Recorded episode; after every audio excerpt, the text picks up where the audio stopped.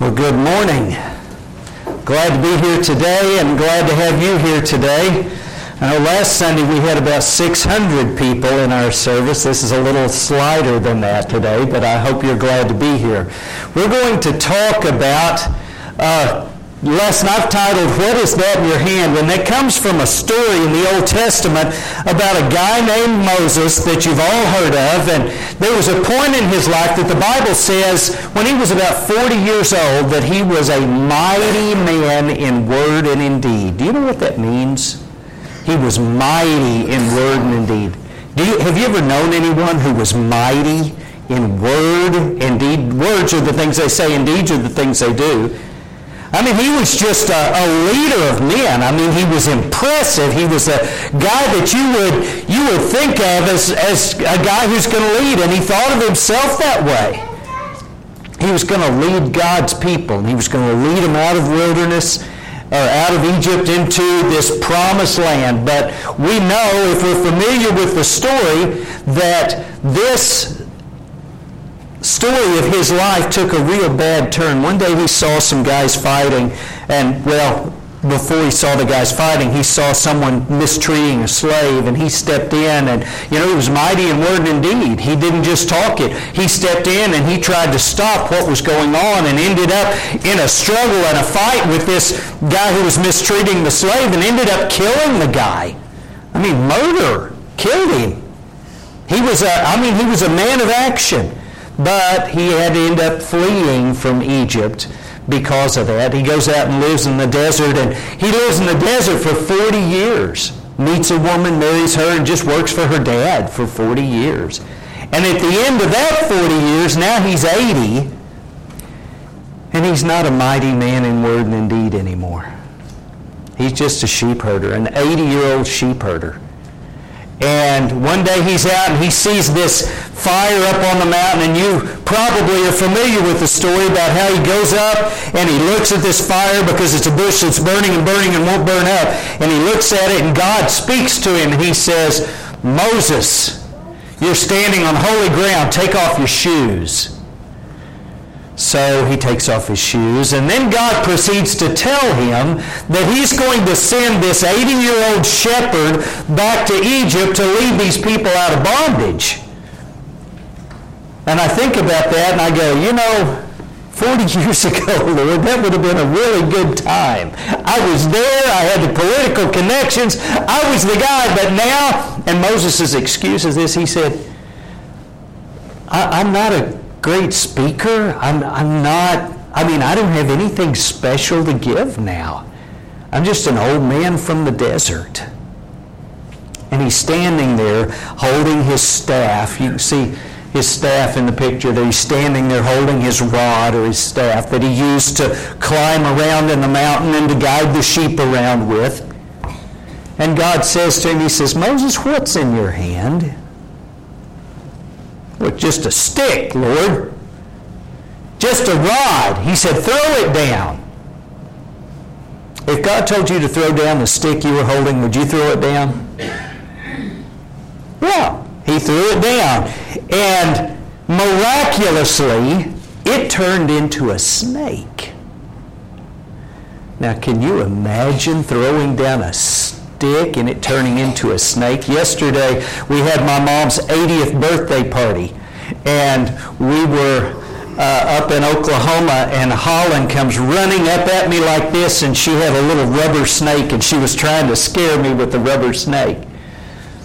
Moses, when that happened, turned around and ran away. He ran to get away. And God calls him back and he comes back and he says, Moses, reach down there and pick up that snake. It'd be pretty easy if God says throw down a stick to do that, right? But when God says reach down and grab a snake, whew, that would take some faith, wouldn't it? But he did, and when he did, it turned back into a stick. What did Moses have in his hand? Just a stick. But as you go ahead and read through the story of Moses over and over and over, he uses that staff to do amazing, miraculous things. He touched the waters in Egypt and they turned into blood. Remember when they were coming out, he held that rod up over the Red Sea, and the wind blew, and the Red Seas just parted, and it was dry land, and Israel crossed. We find that he did amazing. And often, when it talks about that stick, after that point, it calls it the rod or the staff of the Lord because Moses did amazing things for God with that staff, okay? So what I want to talk with you about a little bit this morning is that idea. What do you have in your hand to give God? Okay? Last week we had the brotherhood meeting. We had 1,200 people there, whatever it was. We had some guys who had known for a year what they were going to speak on. And they had prepared those sermons and they had worked hard. And every one of them are very gifted, very talented, very capable teachers. And they did an outstanding job, right? I, th- I thought the teaching was excellent. If you didn't get to hear it, it'll be on YouTube when it comes, comes around. But, you know, not all of us have the talent or the opportunity to stand in front of hundreds and hundreds of people and preach some powerful sermon. Not everyone has that, but everyone has something in our hand that we can use for God. In the New Testament, Paul talks about this in 1 Corinthians chapter 12. 1 Corinthians 12, we read this.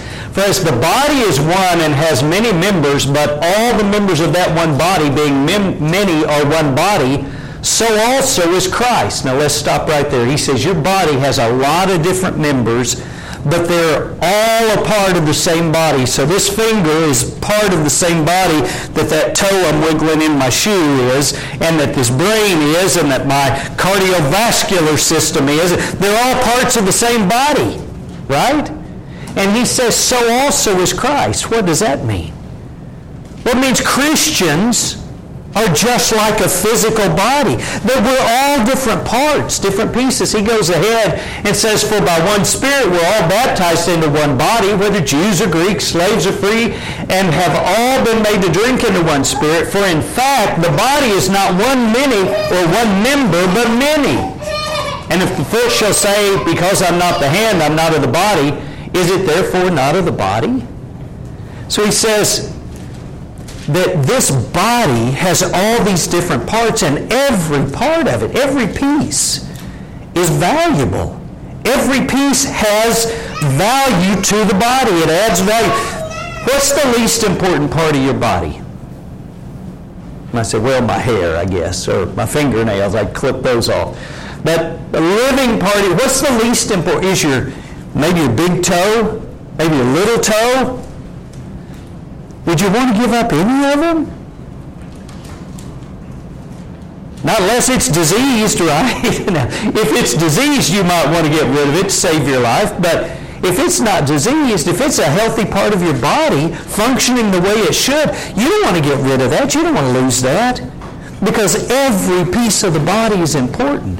And Paul's argument here is this Every one of you. The foot doesn't say, well, I'm not a hand, so I'm not important. I'm going to quit working. I mean, if that happens, you're going to end up in the hospital, right? Trying to figure out why your hand or your foot won't work. Now, indeed, there are many members, yet one body. The eye cannot say to the hand, I have no need of you, nor again the head to the feet, I have no need of you. No, much rather, those members which seem to be weaker are necessary. So what he says here is this. The eye can't go, you useless foot, what are you doing? You can't see anything. My goodness. What value do you bring to the body? And he says the church is the same way. You look around and you see the members of the church here, and everyone has something that they can bring to the table. Everyone, from the strongest to the weakest, from the oldest to the youngest, everyone has something that they can bring to the table. Now, we saw this illustrated very well with our preparations for the Brotherhood meeting. Okay, we had a meeting and we assigned people to be over certain tasks and responsibilities, and then I was gone all summer. I traveled all summer, and guess what? Everything got done. I mean, everything got, why? Well, because people took care of stuff, right? We all stepped up. Even the young ones stepped up and had some value. Now, he says here, now you are the body of Christ and members individually. So his parallel is just like your physical body has all these different parts and they're all valuable. The spiritual body, the body of Christ, is the same way. Now you may look at yourself and you may think about your life and the things you can do and your talents, and you may go, oh, you know, I haven't been a Christian very long. What can I do? Or, I, you know, I'm not, I'm a woman. I can't preach in the church. What can I do? Or, I'm old, you know, what can I do? But there are valuable things that we can all do. The Bible talks to us about a woman who, as far as we know, did one particular thing, but it was so impactful that many, many people gathered around when she passed away. Look at this. It's in the book of Acts. At Joppa, there was a certain disciple named Tabitha. This woman was full of good works and charitable deeds, which she did. But it happened in those days that she became sick and died the disciples had heard that Peter was there, they sent two men to him, imploring him not to delay in coming to them. And all the widows stood by him, weeping and showing the tunics and garments which Dorcas had made while she was with them. So here you've got this lady in the church, and she gets sick, and there's such a concern that they find out Peter's in there and they said, Peter, come quick. And so Peter comes and when he gets there, there's all these widows and they're all weeping and they're standing around showing him, look at the good deeds she did. Look at what she made me. Look at what she did for me. Now, is there any spiritual significance to sewing? Any spiritual value to that at all? I mean, it's sewing, right? What's the value? Well, the value was that she had an ability, she had a skill or a talent that she could use to spread the gospel or to spread the love of Jesus Christ to people who needed that. Do you ever have that opportunity? You ever have something you could do that maybe it's not a big thing? You know, the reality is when you do something for God, it doesn't matter how big it is, doesn't matter how small it is, it doesn't matter how important it is, it has meaning and value.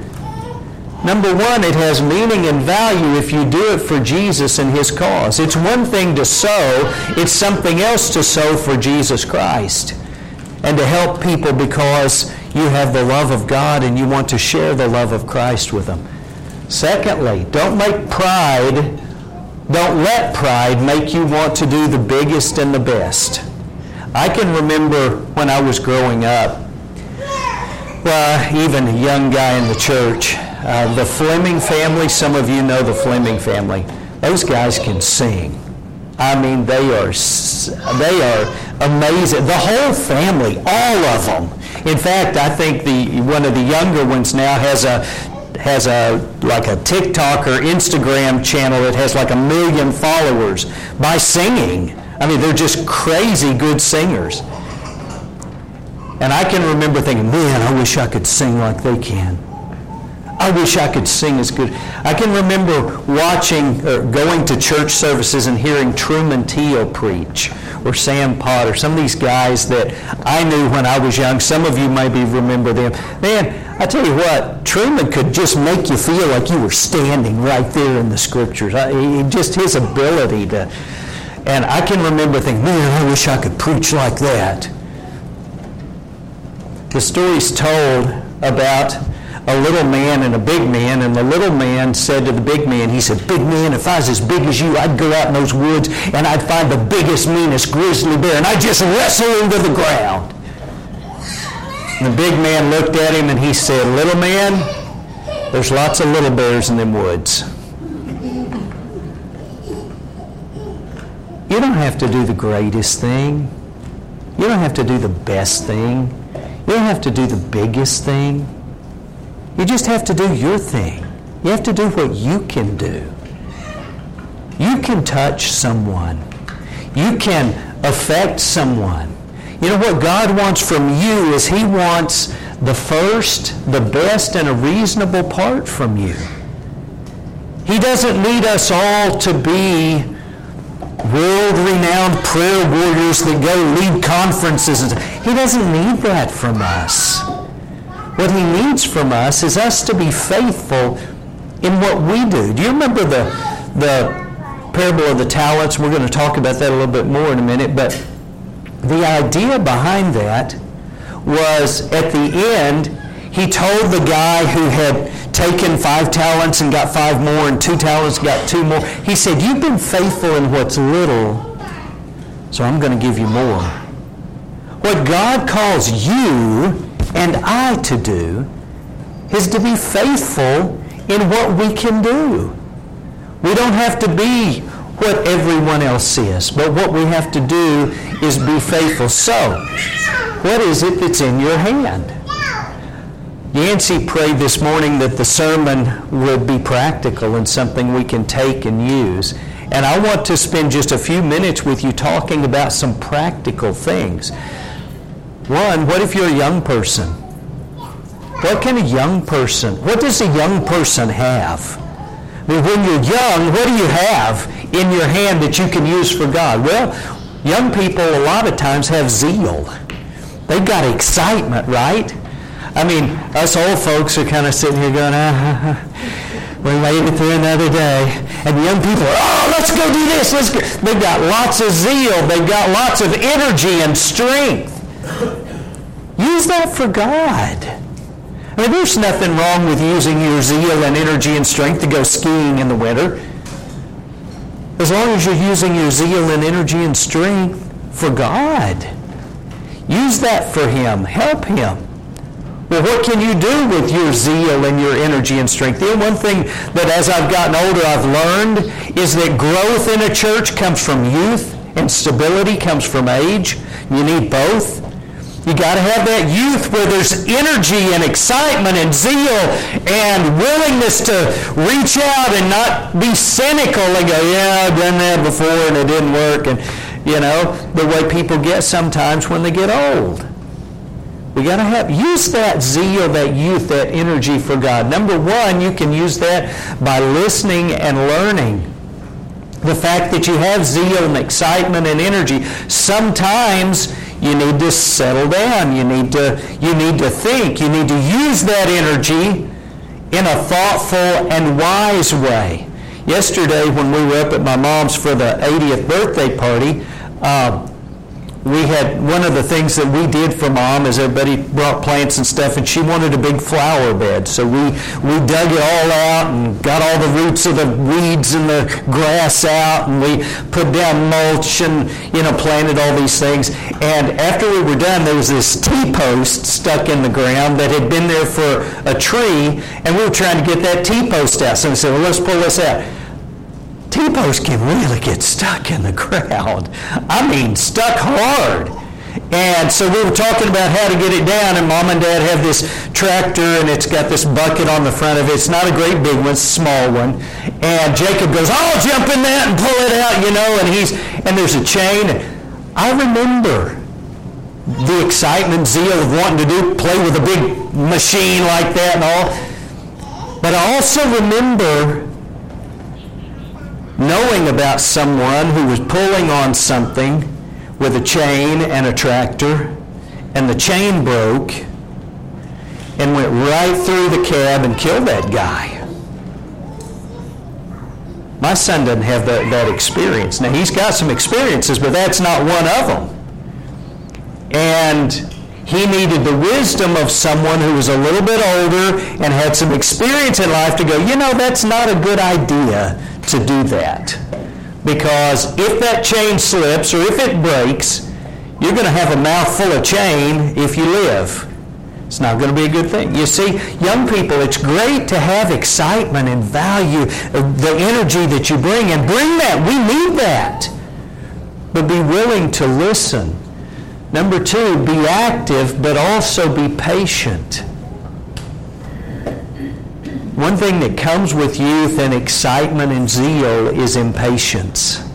You know, we want it and we want it done now, and we don't want to have to wait for it. And but you need to learn patience, temper your zeal and your excitement with patience. Things don't change overnight, especially if you're trying to move a bunch of old people to do something different. Things just don't change overnight. And that's why the stability comes from the age because stuff doesn't change overnight. It takes time. Be patient. But don't let the fact that things don't change immediately discourage you and make you go, oh, no use in doing anything around here. Nobody wants to do anything. Don't get discouraged by that. Somebody said, well, that's great for young people, but I'm not young. Well, old people. Okay? What do old people have? What's in the hand of an older person? Well, one, you've got experience.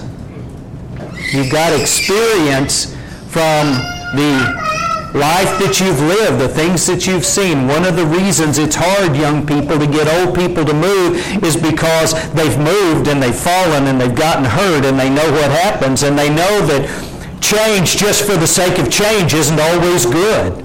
I remember years ago, um, man, I can't remember the name of the coach, but Texas A&M had a coach that uh, in football that was not doing that great, and they were playing Oklahoma, and they had a a big lead, and Oklahoma brought it back. And I mean, like right at the end of the game, the guy throws a pass, and Oklahoma intercepts it and runs in and scores and beats Texas A&M. And and we had a guy here at the time that was a huge A&M fan, although I know we've still got a few of those around here. But I told him, I said, bet you're ready to get a new coach now. And he said, only if we can get someone better. that's right. You've got experience. Don't just think you're irrelevant. You've seen things. You've seen challenges in life. You've seen problems. You've seen successes. You've seen, you've got so many experiences. Those experiences bring great value to the church. Can you imagine if you just had a church full of young people? I mean, it would accept almost anything. You've had years to study and learn God's Word. Bring those experiences. Number two, you've got time. Much more so as you get older, you have time. Carrie and I are really, really busy people, and I know a lot of you are very busy people. But as you get older, we're not busy the same way we were when we had a house full of four kids and all of them in sports and activities and school and we were busy in a different way back then. Some of you who are young and have a family like that, you know, you feel like your hair's on fire all the time. But as you get older, you've got more time. You can use that time in a lot of ways. You can use that time just to sow. You've got many goods laid up for many years. Build a bigger barn and rest and take your ease. And you can use that time for self-indulgence. You can use that time just to rest and sleep. We were, Carrie and I were talking last night some, and we were talking about someone that we know that lives in our neighborhood. She's a good lady but her kids are grown up and gone. It doesn't matter 20 hours a day. If you go over to her house, she's sitting in her chair reading a book. It's just all she does with her life, with her time. She's got lots of time, but what's she use it for? Use your time for godly, valuable things. Look for opportunities. You'll have opportunities and chances to use your time for the kingdom of God. So do that. There are things you, you can call people that maybe younger people who are real, real busy and got lots of stuff going on don't have time to do. You can send a card. Listen, I know that's old-fashioned and I know it's 66 cents or whatever it is to mail a card nowadays, but Just getting a personal handwritten card from someone that says, hey, thank you for what you did. I noticed it. I appreciated it. Those things are very encouraging to people. There are many, many things that time can give you an opportunity to. Men, what do men have that they can give to the church? Men? Well, one thing is you can provide the ability, you have the ability to lead in the church. The Bible specifically says that's reserved to men to lead in the church. Okay? Do you aspire to do that? We got to have leaders. Now, we've got elders here in the congregation. This church went for many, many years with no elders. Okay? But now that we have elders, we have some stability and some leadership and some direction. There's great, great value in that. Men, do you have a family that you can lead to righteousness? That you can lead to godliness, that you can lead so that they are a blessing wherever they go, whatever they do in the future. I look out at the congregation here as I'm preaching, and I see Corey sitting there with his son in his lap and his daughter right next to him. He's got a family. What a, what a blessing to have in your hands that you can use for the kingdom of God to raise up a generation of people who are strong in the Lord. You've got a great blessing so that so discover what your strengths are as a man and use those to lead. Are you a good song leader? We've got isn't it great to have Trevor around for singing? That's really helped our singing because he because that's what he's good at. Okay?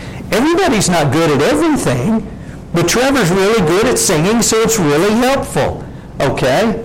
Kent is good at taking numbers and making numbers make sense and all, or printing our bulletin. He does that. All of you do things that bring value to the church. Men, look for your strengths and use those. Look for opportunities to engage and use and develop those. We have a, a monthly study for young men who want to lead. I say young men, men who want to lead, who aren't necessarily leading. That's an opportunity. Some of you guys, I know Ryan and Zach always try to come to that and be a part of that to develop those leadership abilities. Wives or mothers, what do you have?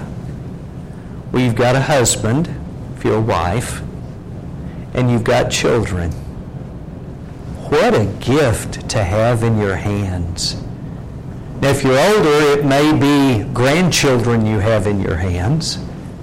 But what do you have in your hands? You've got children that you can guide. You know, mothers, you are the greatest influence on your children's lives, period, while they're young. Use that time. Teach them to love God. Teach them to serve. Teach them to encourage and support their husbands. You got a husband? Encourage him. I know he's a knucklehead, but don't beat him down all the time. Don't criticize everything he does. But encourage him, lift him up, help him do better. You can do that, and it can make a difference. Encourage him, train your children. From the time they're very young, train them to be servants. Train them to, we are so proud I'm so proud of my daughters as they've gone off to different congregations and, and they make a difference by serving. And they help and they're always cooking for somebody or keeping someone's kids or doing, you know why they do that stuff? Because they had a mama that taught them to do that stuff. That's the reason. They didn't do this stuff because of me.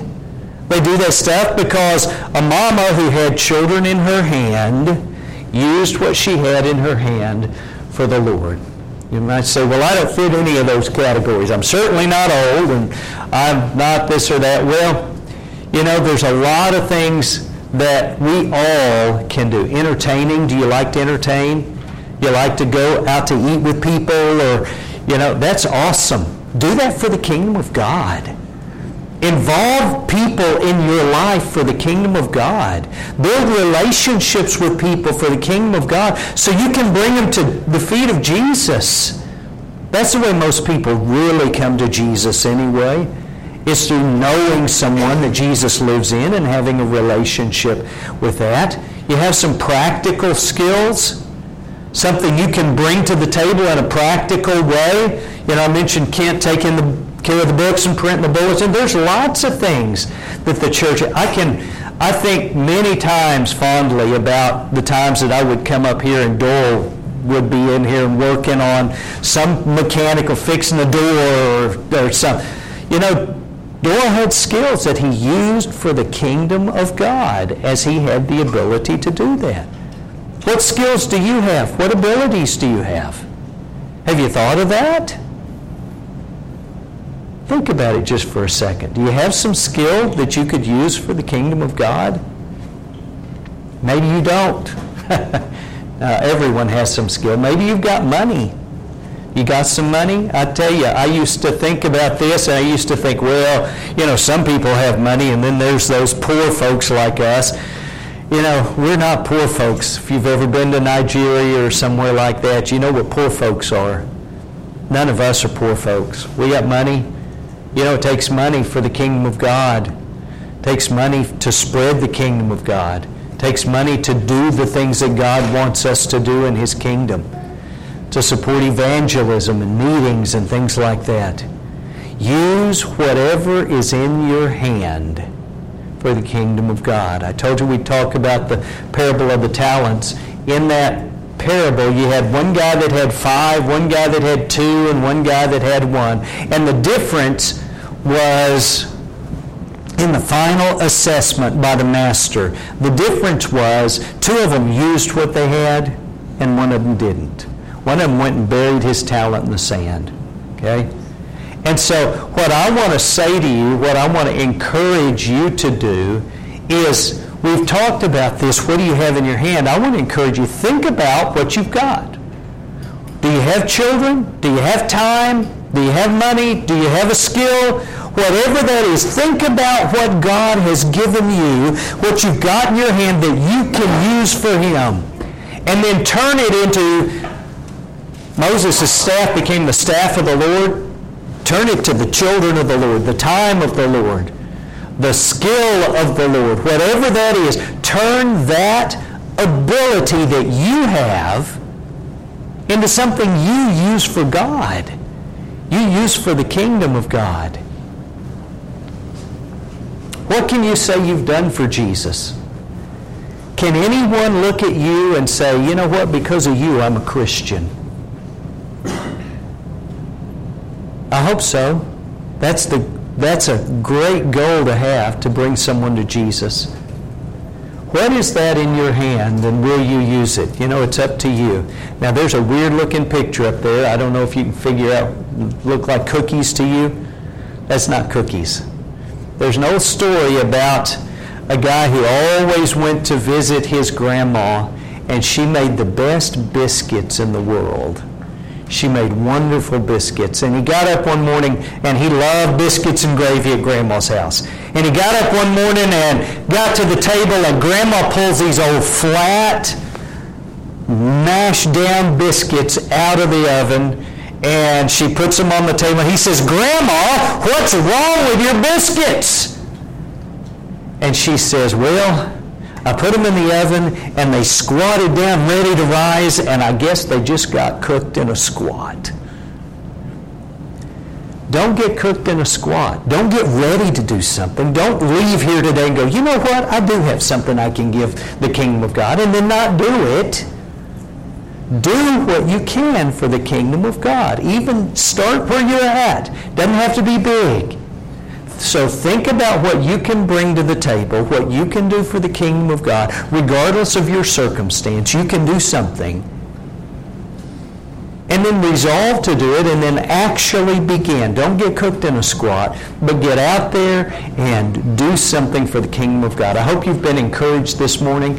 If you have a spiritual need, we always offer an invitation for an opportunity for you to bring that need before the kingdom of God, before the church, and we'll pray with you or baptize you into Christ, whatever you would need today.